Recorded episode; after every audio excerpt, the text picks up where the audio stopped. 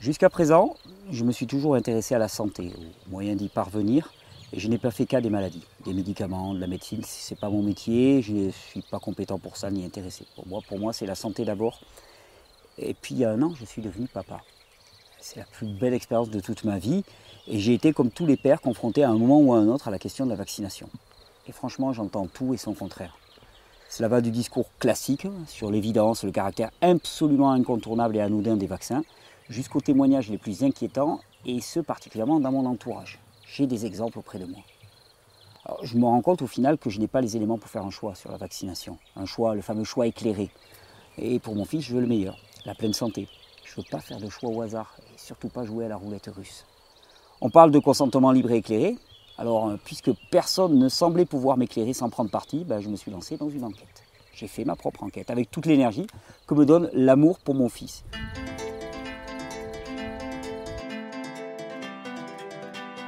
Je voulais enfin savoir ce qu'il en était de la vérité sur la vaccination. Mon opinion, finalement, n'a aucune importance, et mes choix non plus. Ce que je veux, c'est donner à chacun des informations claires, rationnelles et basées sur des faits scientifiques, afin de pouvoir faire un choix éclairé. Je ne suis pas anti-vaccin, je suis pro-science, pro-santé publique, pro-enfant heureux et en bonne santé. Et donc, je vais poser des questions et essayer d'y répondre.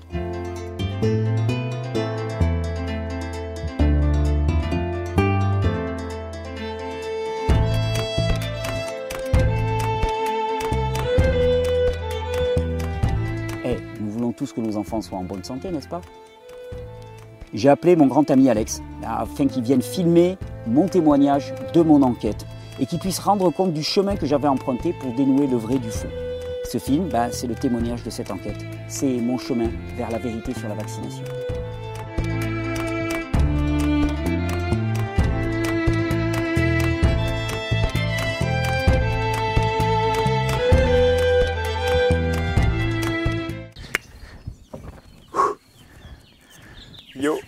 Salut Alex.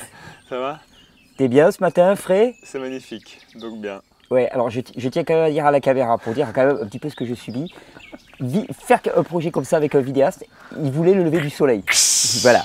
Sauf qu'on enregistre aujourd'hui le 21 juin 2018. 21 juin, c'est le solstice. Qui dit solstice dit que le soleil se lève le plus tôt de l'année. Donc il est 6h du matin, on enregistre. Mais on a le lever du soleil sur la mer Méditerranée. Franchement, c'est magnifique. Moi, je suis bien en tout cas. Ouais, moi, j'y vois rien. Voilà, je. Moi, je te vois à toi. Il n'y rien entre toi et, la C'est pas grave. T'es chaud, t'es bon Je suis chaud, je suis bon. Bon, super. On va continuer notre petite aventure. Donc, tu l'as compris, euh, après avoir placé les, bases de la théorie vaccinale, de, qu'est-ce qui se passe dans un vaccin et tout, je, je, me suis dit, on va aller examiner quelques vaccins les uns après les autres. On va pas tous les passer en revue, mais il y en avait quelques-uns euh, emblématique que je voulais passer en revue. Hier, on, a, fait le, ROR hein, dans, l'épisode précédent, euh, qui me semblait vraiment important parce que c'est un, vaccin qui touche tous les enfants. Chaque vaccin va avoir un peu ses spécificités et il y a aussi des choses communes qu'on va retrouver dans tous les vaccins et c'est intéressant parce que rapidement, tu verras, il y en a pour certains, je vais te dire, bon, cela, on devrait s'attendre à ça, ça, ça. Est-ce qu'on le vérifie? Oui. Donc on a vraiment compris ce qui se passe. Il y en a quelques-uns encore que je voudrais voir. Hein. C'est le vaccin contre la grippe. Ça va être le sujet euh, d'aujourd'hui parce que le vaccin contre la grippe, c'est tous les ans hein, qu'on nous en parle et qu'on doit se faire vacciner à nouveau tous les ans. Et, puis il y aura dans les, dans les prochains épisodes le vaccin contre le papillomavirus vaccin contre le papillomavirus qui en France a fait beaucoup de bruit suite à l'interpellation en particulier d'un médecin qui s'appelle le professeur Henri Joyeux. Ça a fait un, gros buzz médiatique, on va dire.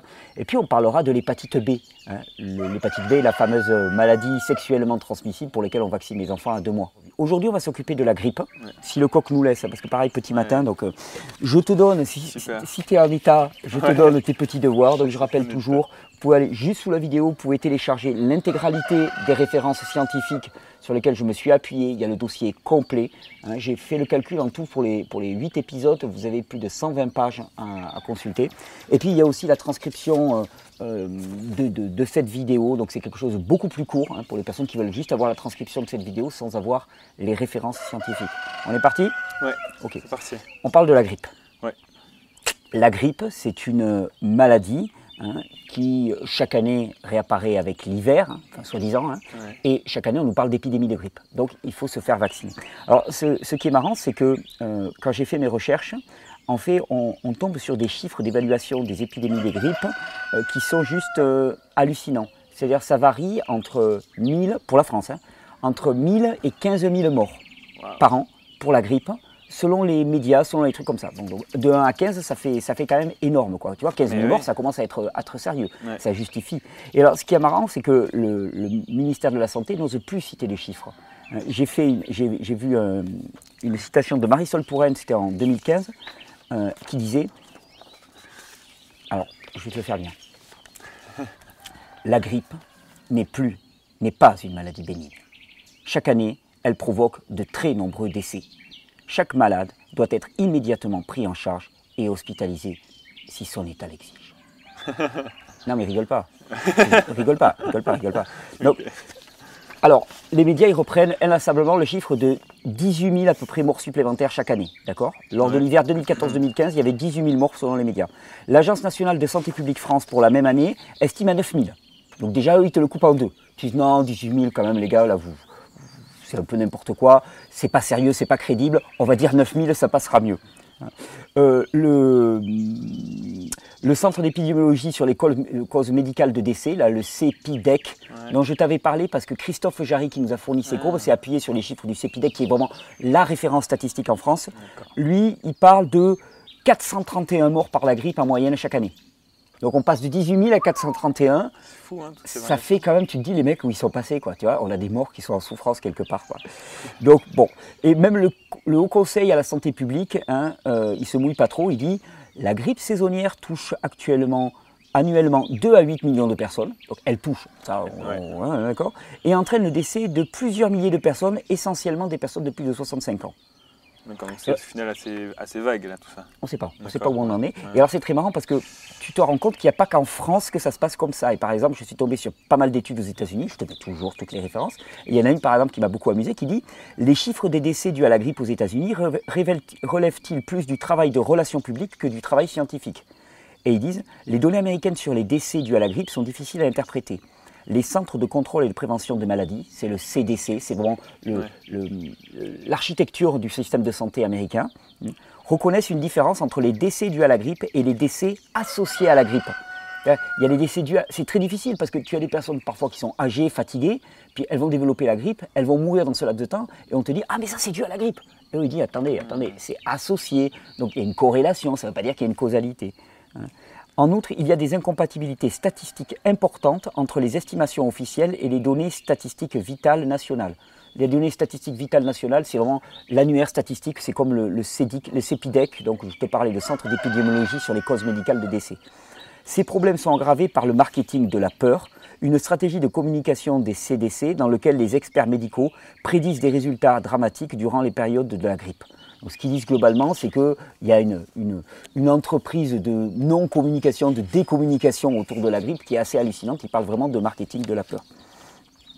Alors, il y, a aussi un, autre, enjeu au niveau de la grippe, c'est que souvent, et ça s'est passé en France aussi, on reproche au personnel de santé de ne pas se vacciner de manière efficace contre la grippe. On leur dit, on leur tape sur les doigts.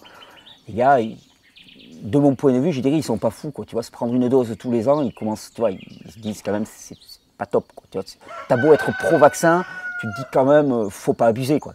les bonnes choses, faut pas abuser.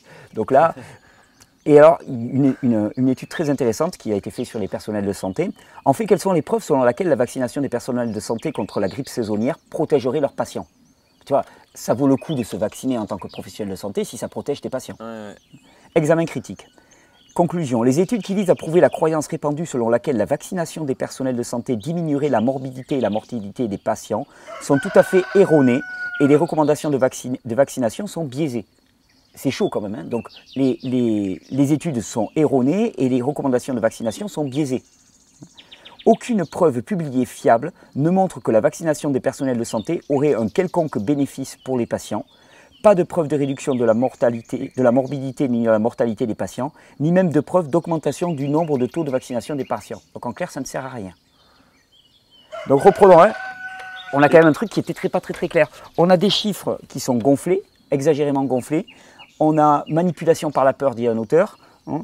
Euh, quel que soit le nombre de morts, on va essayer d'étudier l'influence du vaccin contre la grippe. D'accord hein. Et c'est un petit peu, c'est un peu édifiant. Alors, pour te dire un petit peu ce qui se passe avec le vaccin contre la grippe, et tu vas voir qu'on va retrouver des choses qu'on a déjà vues précédemment. Une étude qui le dit très très clairement, qui s'appelle Vaccin annuel contre la grippe, une épée à double tranchant. Tu, tu l'as cité en anglais et en français. L'immunisation, ce que dit cette étude, c'est que l'immunisation naturelle liée au fait d'être naturellement exposé au virus de la grippe donne une, une immunité, alors maintenant tu connais le mot, hétérosubtypique, une immunité à large spectre contre toutes les souches virales de la grippe. Alors qu'une immunité spécifiquement développée euh, à l'issue d'un vaccin va donner une immunité ultra spécialisée contre une souche virale de la grippe. Étant donné qu'il y en a des dizaines et des dizaines en circulation, ça va te rendre plus fragile qu'autre chose. Hein, et euh, la, vaccination, dans un sens, empêche, euh, empêche, euh, empêche cette adaptation hétérosubtypique et présente un risque pour les populations en risque, en particulier les enfants. Voilà les conclusions de cette étude, tu pourras aller la voir, il y a tout le texte. Alors je te cite quelques, quelques, quelques trucs qu'on avait déjà vu. Association entre le vaccin saisonnier contre la grippe 2008-2009 et la pandémie du H1N1 durant le printemps et l'été 2009. Hein, l'administration du vaccin euh, en 2008-2009 a été associée à un risque accru de contamination par le H1N1 confirmé par des médecins durant le printemps et l'été 2009 au Canada. Globalement, tu es vacciné l'année précédente contre une souche virale de la grippe et l'année suivante, eh bien, tu es plus susceptible d'être atteint par la grippe. Tu comprends? Et on, hyper spécialise la, le système immunitaire. Et ça, on va le retrouver partout, tout le temps. On va, pouvoir jouer à ça et se dire, bon, pour le prochain vaccin, est-ce qu'on retrouve? Oui, on le retrouve automatiquement. Parce que c'est la nature des virus et des bactéries de s'adapter, de se modifier. Euh, très vite, très très vite, beaucoup plus vite que notre ingénierie nous médicale peut créer des vaccins adaptés. Et, chaque fois qu'on va solliciter notre système immunitaire par le biais de la vaccination sur une souche en particulier, eh bien, ça va d'une certaine manière éteindre tout le reste. Hein, c'était l'histoire du clavier de piano. Si tu tapes sur une touche en permanence, donc tu vas voir ce son, ce son, ce son, ce son, et tu ne touches pas au reste du, clavier.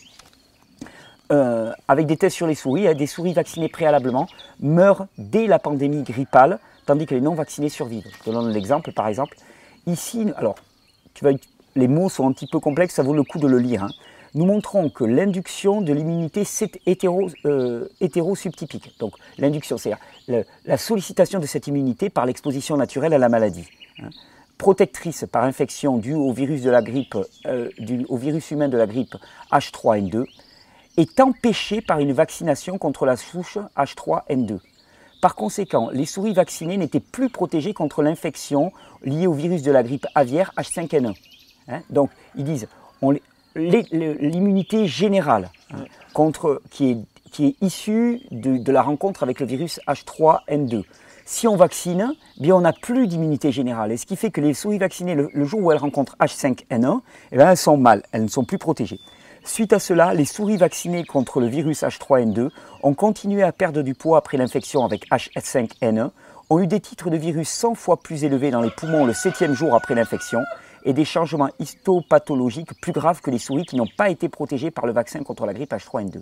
Ces résultats peuvent avoir des implications sur la recommandation générale de vacciner tous les enfants sains contre la grippe saisonnière à la lumière des menaces pandémiques actuelles causées par le virus hautement pathogénique de la grippe aviaire H5N1. Hein, ils disent clairement, une souris, un mammifère qui est vacciné contre une souche spécifique de la grippe devient beaucoup plus faible par rapport à toutes les autres souches. Et c'est alors après tu vas te vacciner contre les autres, puis vacciner contre les autres, vacciner contre les autres, et ça n'arrête pas. Sauf qu'à chaque coup, tu prends une dose d'aluminium et de mercure aussi. Hein. Tu vois, je veux dire, tu, passes à la case départ. Hein. Pas anodin, Je ne sais pas si tu suis, mais je vais encore insister parce que ça c'est vraiment une notion ultra importante que je voudrais voir dans ces vidéos. Et c'est pour ça d'ailleurs que j'explore tous les vaccins, histoire de voir vraiment des leitmotifs qui reviennent. Hein. Euh, l'immunité, la vaccination ne sollicite qu'une toute petite branche du système immunitaire. Hein. L'immunité immorale qui, passe par la réponse des antigènes anticorps. Hein. Et ce, au détriment de l'immunité cellulaire et de l'immunité mucosale. Donc en réponse au vaccin, le corps fabrique une quantité d'anticorps ultra spécifique, ce qui est totalement différent de l'immunité naturelle, hein, qui est une immunité adaptative et qui est beaucoup moins spécifique. D'accord? Donc en, utilisant un vaccin, c'est un succès d'année d'une certaine manière de, réponse immunitaire, hein, ultra spécifique. Ça va Tu suis Oui, oui. Tu as compris ce principe C'est très clair. Hein, c'est très clair. Mais je voulais le démontrer de façon manifeste. Là maintenant, je pense que c'est acquis. Alors, je me suis amusé à voir est-ce qu'il y avait d'autres effets secondaires gênants de la grippe, euh, en particulier parce qu'il y a une recommandation, en tout cas en France, sur le site du gouvernement, de vacciner les femmes enceintes. Tu dis femme enceinte, aluminium, mercure, fœtus. Tiens, est-ce que si on allait creuser du côté des fausses couches, des malformations à la naissance, euh, des inflammations chez la femme enceinte, est-ce qu'on va trouver quelque chose Tu vois, je, savais un peu où je voulais aller, aller hein, donc je commençais à creuser dans ce sens-là. Comparaison des signalements de fausses couches au VAER durant trois saisons de grippe consécutive. Hein, tu as cette étude qui est, disponible sur tes relevés. Multiplication par 10 des fausses couches chez les femmes ayant reçu le vaccin contre la grippe. Par 10 Par 10. C'est chaud quand même. C'est pas anodin. En utilisant des données provenant du projet périnatal collaboratif qui a été parrainé par la FDA, le service de santé publique américain et l'Institut national de la santé, les, chercheurs ont montré que l'exposition au thymérosal, donc au, mercure, hein, durant la grossesse avait augmenté les malformations à la naissance de manière significative. La toxicité reproductive et fétale du méthylmercure, hein, donc du thymérosal, chez les humains a été largement étudiée et admise. De nombreuses organisations comme le CDC et la FDA ont proclamé que le méthylmercure était plus toxique que l'éthylmercure, mais sans l'appui de la littérature scientifique. C'est ce qu'on voyait la dernière fois dans lequel ils disaient voilà, le mercure du poisson, il est moins toxique que l'éthylmercure. Mais globalement, ils n'en ont aucune preuve. c'est un peu comme si je disais oui, alors euh, je crois en fait que les fumées d'échappement, en fait, ça fait rien. Non mais je peux, rêver ce que je veux, quoi. En fait, il faut comparer aux chiffres. Hein. Et donc les, conclusions, elles étaient qu'on n'avait pas vraiment de données, qu'a priori elle était aussi toxique. En associant les preuves incontestables de la toxicité reproductive expérimentale du thymérosal et ses métabolites au champ d'application limité des études disponibles sur l'iniquité sur les humains, il est stupéfiant que la recommandation de l'ACIP concernant l'administration du vaccin de la grippe durant la grossesse n'ait pas été remise en cause précédemment. Pourtant, le site Vaccination Info Service du gouvernement français. c'est ce que je vois, c'est dingue cette phrase. La vaccination, des, femmes, enceintes protège également le nourrisson dans ses premiers mois de vie. On ne peut pas écrire ça. C'est pas correct. Et ton étude euh, qui, Mes études. qui démontrait. Euh, oui, oui, oui. Euh, je ne m'appuie pas sur une seule. Hein, que, les, que c'était dix fois. Que, c'était dix fois plus. La multiplication par 10 des fausses couches chez les femmes ayant reçu les vaccins contre la grippe. Mm. C'était le NCBI, ouais, ouais. Ah, tu l'as là Tu l'as dedans donc on ne peut pas dire que ça protège le En plus, du coup, eux, ils écrivent cette phrase, mais il n'y a pas une étude qui, le, qui non, appuie. Mais non, mais non, mais non, mais non, mais non, c'est fou. Tu sais, c'est vérité révélée, quoi. C'est Moïse sur sa montagne qui reçoit l'étape de la loi, quoi. De seul coup, ça tombe. non, les nourrissons vont être protégés. Non, mais attends, ok, tu, peux dire ce que tu veux, mais il, faut s'appuyer sur quelque chose. C'est un peu comme quand on te dit j'ai la preuve que les vaccins sont inoffensifs. Ok, mais envoie les, envoie, envoie les watts, quoi. Prouve-le et surtout que là, en plus, le système euh, immunitaire du nourrisson n'est pas encore fait. Donc, c'est-à-dire qu'on lui injecte un virus ah dans ah non, un mais corps. Le, fœtus, le fœtus a un système immunitaire qui n'existe pas. Voilà, c'est ça. Euh, l'immunité du fœtus, c'est la mère qui lui donne. À l'accouchement et à L'immunité de l'enfant, on va y revenir plus tard dans un épisode, l'immunité d'un enfant, c'est sa mère qui lui donne via le lait maternel. donc là, c'est hyper dangereux en fait. On, injecte. Eh ben, on injecte du mercure à des fœtus. Voilà, qui ne peuvent pas se défendre euh, face à ça. Alors, pour comprendre un petit peu ce qui peut se passer, j'ai creusé un peu plus. Parce que c'est une question qui me touche beaucoup. Euh, voilà, dans mon entourage, j'ai pas mal d'enfants qui présentent des troubles neurologiques avérés. Donc c'est une question auquel je me suis retrouvé confronté. Mais je crois que tout le monde, euh, si tout le monde regarde dans son entourage, hein, ben, il va se rendre compte que depuis les années 80-90 en particulier, il y a un truc avec les enfants. Toi, tu es né en quelle année? En 89. Ah ben voilà, la preuve. On peut pas écrire ça. On peut pas écrire ça. Hein. Et donc, je me suis amusé à regarder un petit peu les études qui, qu'est-ce qui se passait hein, euh, au, niveau, au niveau du corps avec le, mercure. Le vaccin trivalent contre, comme le virus contre la grippe provoque une réaction inflammatoire mesurable parmi les femmes enceintes. Des résultats médicaux périnétaux indésirables tels que la prééclampsie et la naissance avant terme ont une composante forte inflammatoire. Puis je me suis dit, composante inflammatoire, moi je sais, pour avoir travaillé sur ce sujet par exemple, qu'on a tendance à lier les cas de schizophrénie par exemple et de troubles du comportement euh, à des états inflammatoires de la mère pendant, le, pendant la période de, de gestation. Donc je suis allé voir. La perturbation de l'équilibre du cerveau des fœtus entre les signaux pro-inflammatoires et anti-inflammatoires de la cytokine pourrait représenter un mécanisme essentiel dans les précipitations des pathologies liées à la schizophrénie suite à une infection maternelle prénatale et à des déséquilibres immunitaires congénitaux. une autre étude, programmation prénatale des maladies mentales, compréhension actuelle de la relation des mécanismes. Les données actuelles suggèrent que l'exposition fétale à une inflammation a pour résultat des changements épigénétiques au niveau du placenta et du fœtus. Donc l'inflammation chez la mère fait le lit, je ne dis pas que c'est systématique, hein, mais c'est un facteur aggravant dans l'apparition de pathologies mentales lourdes comme la schizophrénie.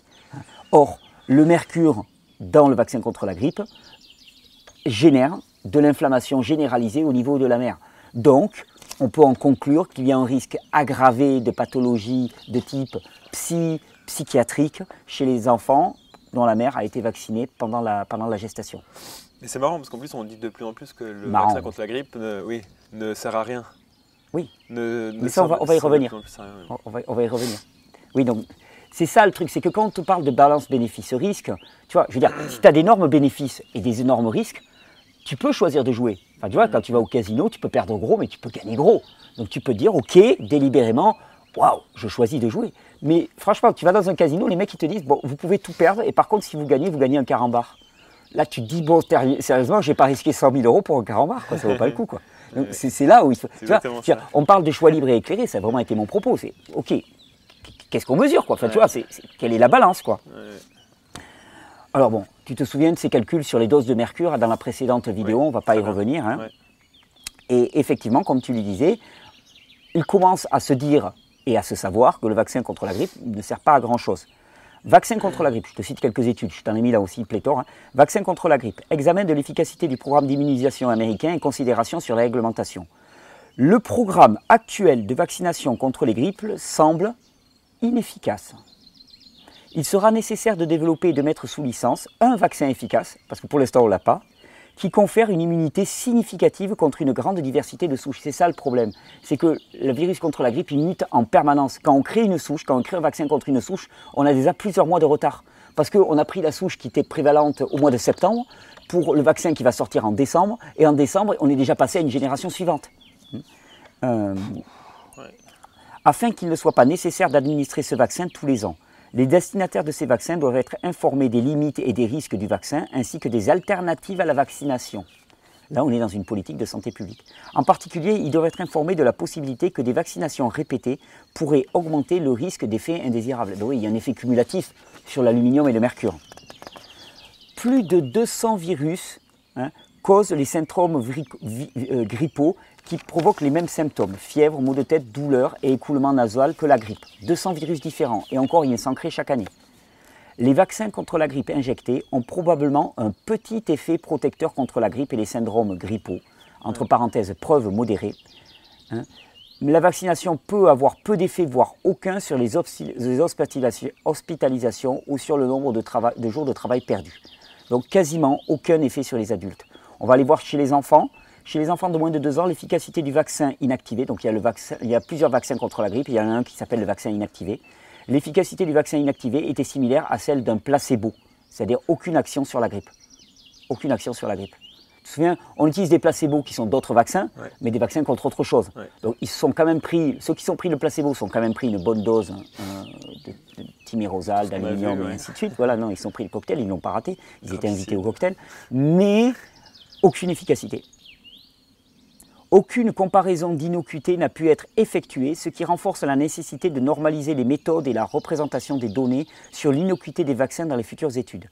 Il était surprenant de trouver seulement une étude sur le vaccin inactivé chez les enfants de moins de 2 ans, étant donné les recommandations actuelles visant à vacciner tous les enfants sains dès l'âge de 6 mois aux États-Unis et au Canada.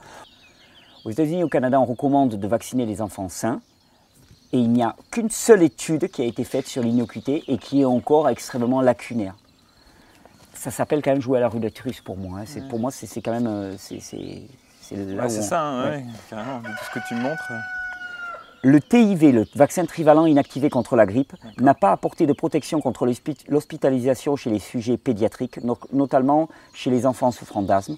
Au contraire, nous, en avons, nous avons trouvé une multiplication par 3 du risque d'hospitalisation chez les sujets qui ont reçu le vaccin TIV. Là aussi, toutes les études, j'en ai plusieurs qui vont dans ce sens-là. Aucune protection, un risque trois fois plus accru d'hospitalisation. On va voir un petit peu chez les enfants, chez les personnes plus âgées, parce que globalement, le vaccin contre la grippe, on te le vend pour les personnes âgées. Je sais que j'ai des parents qui sont assez âgés, qui vont sur leurs 80 ans, Et je sais que tous les ans, on leur sert le vaccin contre la grippe. Ça, euh, Papa, maman, cette vidéo, là, ce passage, il est pour vous, spécial dédicace. C'était pour les plus de, 65 ans, ça, qui, étaient tout ah, qui, mettent, le, paquet. qui mettent le paquet. Hein. Impact de la vaccination contre la grippe sur la mortalité saisonnière chez la population âgée aux États-Unis. Nous n'avons pas été en mesure d'établir une corrélation entre la couverture vaccinale croissante après 1980 et une baisse de la mortalité dans telle ou telle tranche d'âge. Comme moins de 10% des décès de l'hiver ont pu être attribués à la grippe de telle ou telle saison, nous concluons que les études d'observation surestiment considérablement les bénéfices de la vaccination.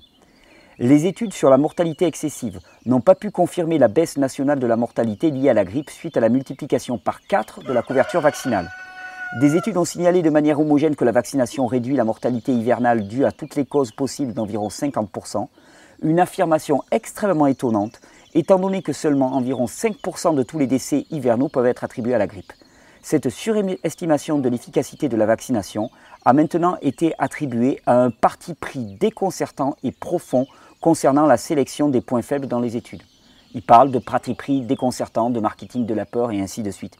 Hein, il n'y a aucune étude scientifique non biaisée à l'heure actuelle. Point. On n'en parle plus. Au niveau de la grippe, il n'y a aucune étude scientifique. D'ailleurs, c'est marrant parce que euh, pour illustrer ça, au niveau de la grippe, il y a vraiment des enjeux. Hein. Le vaccin contre la grippe est un vaccin. Alors là, pareil, on va me dire que je bascule dans le conspirationnisme. C'est un vaccin qui, rapporte beaucoup, celui-là. Hein. Et donc, il y a de gros enjeux. Et puis, si tu les vaccines tous les ans, t'imagines un vaccin qu'il faut refaire tous les 10 ans, bon, ben voilà, tu passes à la caisse tous les 10 ans. Si tu dois le faire tous les ans, globalement, on multiplie par 10 euh, la caisse. J'ai plusieurs fois. Le, fait que ça rapporte, c'est un, un, fait en fait. C'est ah, bien sûr, bien même pas on, ni, en parlera, on en parlera une interprétation ni une philosophie. Ah, non, non, non, mais non, non c'est juste comme ça en fait. Bah, tu, vas en vaccin, tu vas gagner de l'argent. Tu, vas, si tu le vends tous les ans, tu gagnes plus d'argent. On va dire, non, non, mais attends, faut pas, on va pas partir de l'a priori que c'est fait pour gagner de l'argent. Mais si c'est inefficace et qu'on le vend tous les ans, tu te dis, il y a quand même un moment où il faudrait réagir, quoi, tu vois, globalement. Et c'est marrant parce qu'au cours de mes recherches sur la grippe, je suis très souvent tombé sur quatre lettres, E, S, W, I. Hein. Et j'ai même lu un article qui disait que l'OMS allait présenter euh, son plan de vaccination contre la grippe au congrès de l'ESWI. Donc c'est qui eux? E, Ben voilà, j'ai fait mes recherches. Qu'est-ce que c'est que l'ESWI C'est un groupement de chercheurs qui se sont donné une obligation morale d'éradiquer la grippe. En fait, c'est un groupement de chercheurs qui a dit on se réunit pour former un groupe pour éradiquer la grippe, pour, tuer pour faire disparaître la grippe. Alors, c'est un groupe d'influence qui est lui-même sous influence. Parce que je suis allé voir, euh, je te donne les liens un petit peu dans les statuts de l'ESWI. J'ai creusé pas mal, hein, ça fait partie de mon enquête. Mais l'avantage, c'est qu'avec Internet, ah sans bouger de chez soi, on arrive à trouver énormément d'informations sur le net. En plus, j'ai des amis qui sont un peu spécialistes dans le traquage d'informations. Donc, euh, des, petits, des, petits, génies du web, on va dire, euh, qui, m'ont aidé à aller chercher là où on ne trouvait pas l'information. Donc là, tu as pu trouver qui hein, ceux, qui financent, par exemple Exactement. je suis allé regarder. Je suis allé regarder. Je me suis dit, tiens, voyons, voyons ces chercheurs-là quand même qui, qui sont contre la grippe, qui veulent éradiquer la grippe, à quel point ils sont indépendants. Donc, les laboratoires pharmaceutiques qui soutiennent l'ESWI incluent Hoffman La Roche, AstraZeneca, GlaxoSmithKline, c'est le GSK, le fameux GSK, Sekirus, Sanofi Pasteur, Milan et Janssen, c'est-à-dire parmi les plus gros laboratoires de production de virus contre la grippe. Je pense que c'est exactement ce que dénonce l'article précédent dans lequel il parle finalement des collusions entre les différents, différents modèles. Et d'ailleurs, pour revenir sur la relative inefficacité, même le CDC aux États-Unis le reconnaît ouvertement. Hein. durant, ils disent dans un article qui est publié sur le site du CDC, je te donne le lien. Hein. durant la période du 2 novembre 2017 à février 2018, l'efficacité globale de la vaccination contre la grippe A et la grippe B s'élevait à 36%. 36% d'efficacité, ça veut quand même dire 64% d'inefficacité, globalement. Et en plus, qu'est-ce qui est pour eux euh, efficace ou non, Ça pourrait se discuter.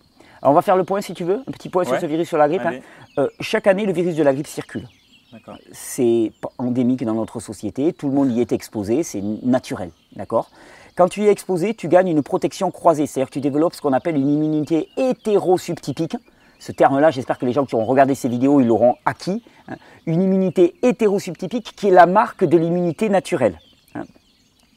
A contrario, les personnes vaccinées ne développent pas une immunité à large spectre comme l'immunité hétérosubtypique. Hein. Et si on se projette dans 20 ans, que se passe-t-il hein? Eh bien, les souches virales n'ont pas cessé d'évoluer Et les personnes qui se prennent une dose vaccinale chaque année, elles ont tendance à avoir une immunité qui chaque année se, resserre, se resserre, se resserre, se resserre. Que se passe-t-il pour ces personnes-là? Moi, je comprends que les personnels de santé n'aient pas envie de se faire vacciner tous les ans. Parce qu'ils doivent avoir certainement le minimum de connaissances au niveau immunologie pour savoir que s'ils se vaccinent tous les ans, à ce moment-là, leur immunité, elle va devenir de plus en plus restreinte, de plus en plus spécifique, de plus en plus spécialisée et de plus en plus restreinte. Donc la vaccination contre la grippe, elle affaiblit les défenses immunitaires et même accélère la mutation du virus, sans compter sur tous les effets secondaires potentiels. Démonstration, CQFD Ouais. Ça te va? C'est très clair. Hein. C'était clair. Alors, on va faire un dernier petit topo là dans cette vidéo sur le pneumocoque. D'accord. Euh, parce que. Donc le pneumocoque. Euh, le pneumocoque, c'est un, une bactérie qui, s'attaque entre guillemets aux poumons. D'accord. Hein, les, infections à pneumocoque, c'est des infections qui touchent les poumons. On va retrouver exactement les mêmes choses pour la grippe, donc je vais te le faire rapide. La vaccination a amené une diminution des cas de pneumocoque issus de certaines souches, mais une augmentation euh, euh, énorme des autres souches. Par exemple, je te cite que quelques études, je t'en ai mis là aussi toute une tartine, c'est pour ça qu'il y a autant de pages. C'était facile à de remplir. Je suis très fier de moi, je dis ouais, je fais un document de 120 pages, mais en fait il y avait tellement d'études, je aurais pu te faire 240 pages de clics comme ça. C'était juste copier-coller, copier-coller, copier-coller. C'était L'introduction du vaccin conjugué pneumococcique pneumococcique heptavalent PCV7. Alors qu'est-ce que ça veut dire? Ça veut dire que ce vaccin, il contient 7 souches de pneumocoque. D'accord? En 2000 aux États-Unis, a eu un impact important sur la baisse de l'incidence de la maladie pneumococcique invasive dans toutes les tranches d'âge, notamment chez les enfants de moins de 2 ans. Cependant, l'émergence de sérotypes pneumococciques hors vaccin, en remplacement, a abouti à une augmentation de l'incidence des infections graves et invasives. Tu as compris ce que ça veut dire Non. Ça veut dire globalement que euh, on a introduit le PCV7 sur cette souche. Ça a eu un impact important sur la baisse des maladies pneumococciques, notamment chez les enfants de moins de 2 ans, liées à ces souches. Cependant, l'émergence de sérotypes pneumococciques hors vaccin, des sérotypes, ce sont des, souches qui n'étaient pas prises en compte par le vaccin. C'est-à-dire qu'on a vu émerger deux nouvelles souches, hein, a abouti à une augmentation de l'incidence des infections graves et invasives. C'est-à-dire que d'un côté, on diminue drastiquement sur ces sept souches, mais ça voit l'émergence de tellement d'autres souches qu'au final, quand on fait la balance, eh bien, on a une augmentation des cas d'infection.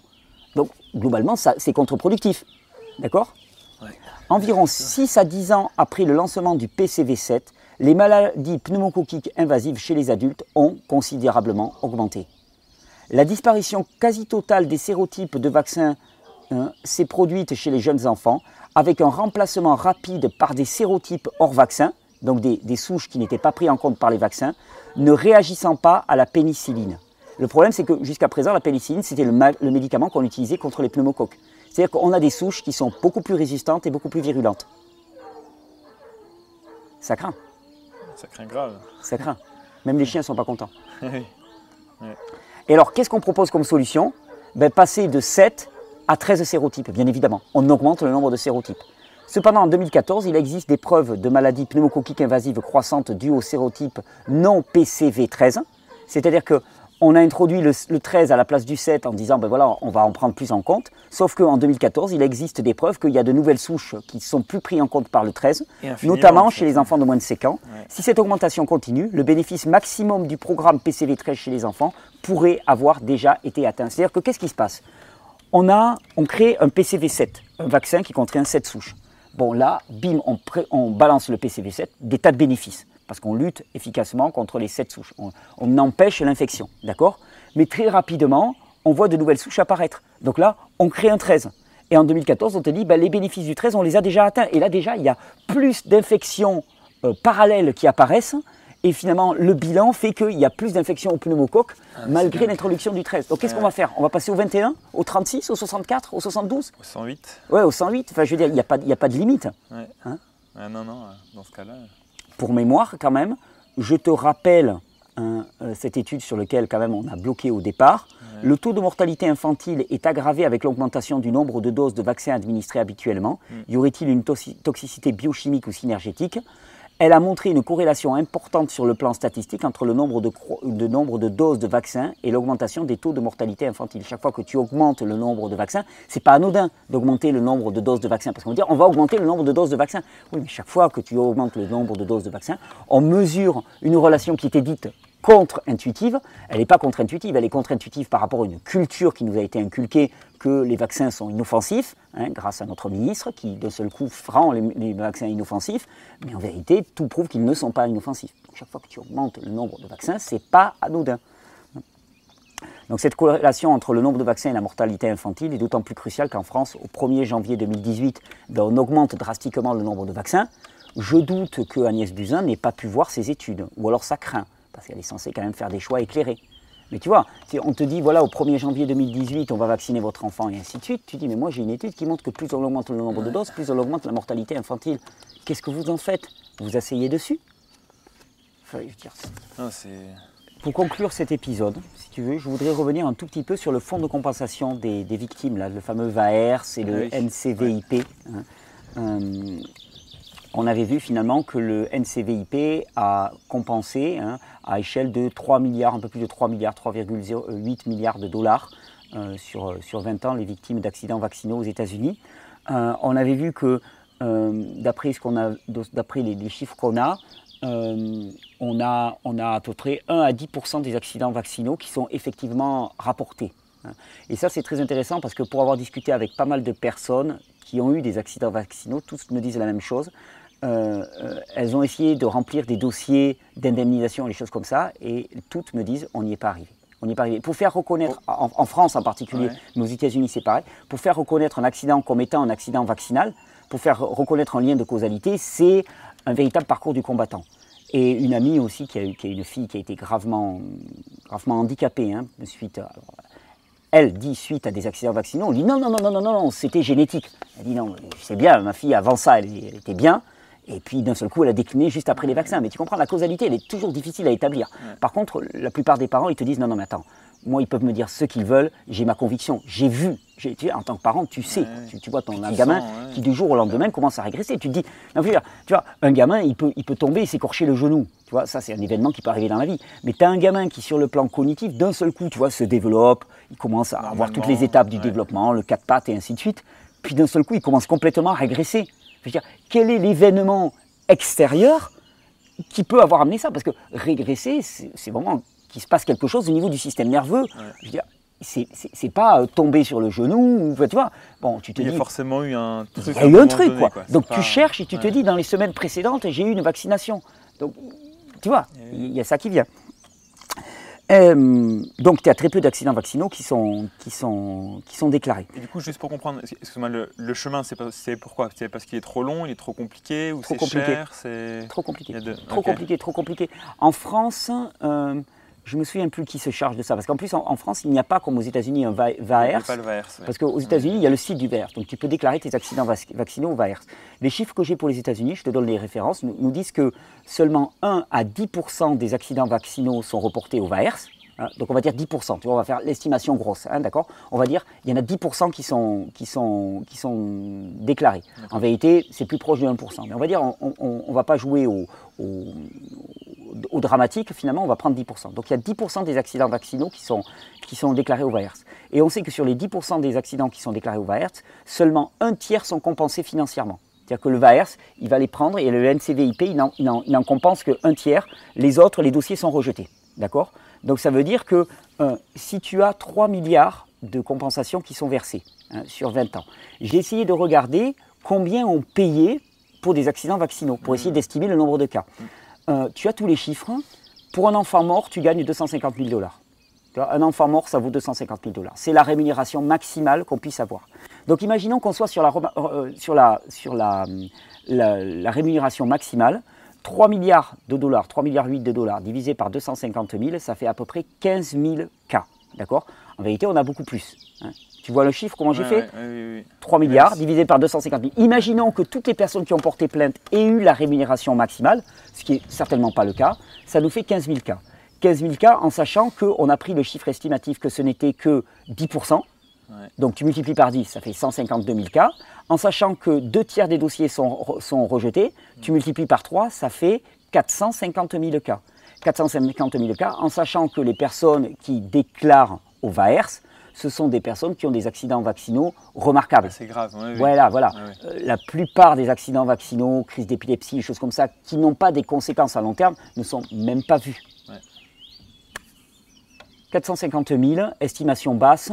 On était dans l'estimation 10%. Si tu passes à l'estimation 1%, tu es à 4 500 000 en 20 ans.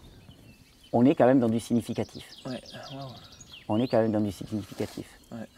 On va en rester là pour cet épisode Ça te va très, très, très, très riche celui-là. Très très riche, on a parlé de la grippe.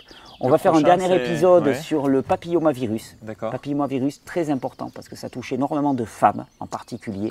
Euh, et puis l'hépatite B, parce qu'il y a vraiment quelque chose. En plus en France, on a une vraie histoire avec l'hépatite B. Il y a eu une vraie grosse polémique sur l'hépatite B, donc on sait déjà qu'il y a eu des gros problèmes avec l'hépatite B. On va en, on va en reparler. Et j'avais une question juste, est-ce qu'il y a des, des vaccins qu'on ne préconise pas pour les femmes enceintes ou ou les enfants même en fait Est-ce qu'il y a quand même des vaccins ou non, non pas à ma connaissance. Pas à ma connaissance. Il y a des vaccins qui sont recommandés, il y a des vaccins qui sont obligatoires, euh, mais il n'y a pas des vaccins qui sont interdits en tant que tels à ma connaissance. D'accord. Pour vérifier, mais il n'y a pas de vaccins. On se retrouve dans le prochain épisode Ouais, super. Merci. Super. À toutes. À toutes.